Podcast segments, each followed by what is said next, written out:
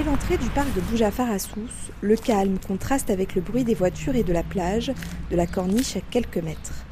Adèle Hydrar, architecte du projet de réhabilitation, a voulu lui redonner sa fonction d'un lieu déambulatoire, lien entre la ville et la mer. Durant la période coloniale, ça a été le prolongement de l'axe de l'avenue euh, Habib Bourguiba, donc euh, euh, l'avenue principale de la ville. Et c'était un petit peu la rencontre de cette avenue, qui bien sûr démarre au niveau de la Médina, donc Babhar, et se prolonge jusqu'à la plage Boujafar. Donc c'était un petit peu cette terminaison urbaine durant la période coloniale, qui aujourd'hui, avec l'expansion urbaine, occupe un espace vraiment central. Donc quand on dit que c'est le parc du centre-ville par excellence, aujourd'hui il a justement l'obligation de jouer ce rôle. Comment il a été perçu au fil des années par les habitants, ce parc?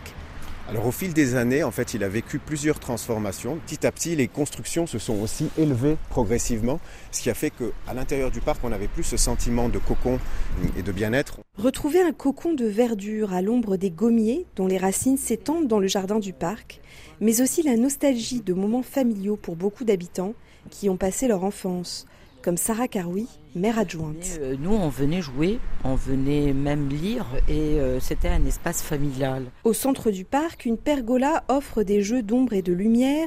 Les éléments art déco d'origine ont été restaurés.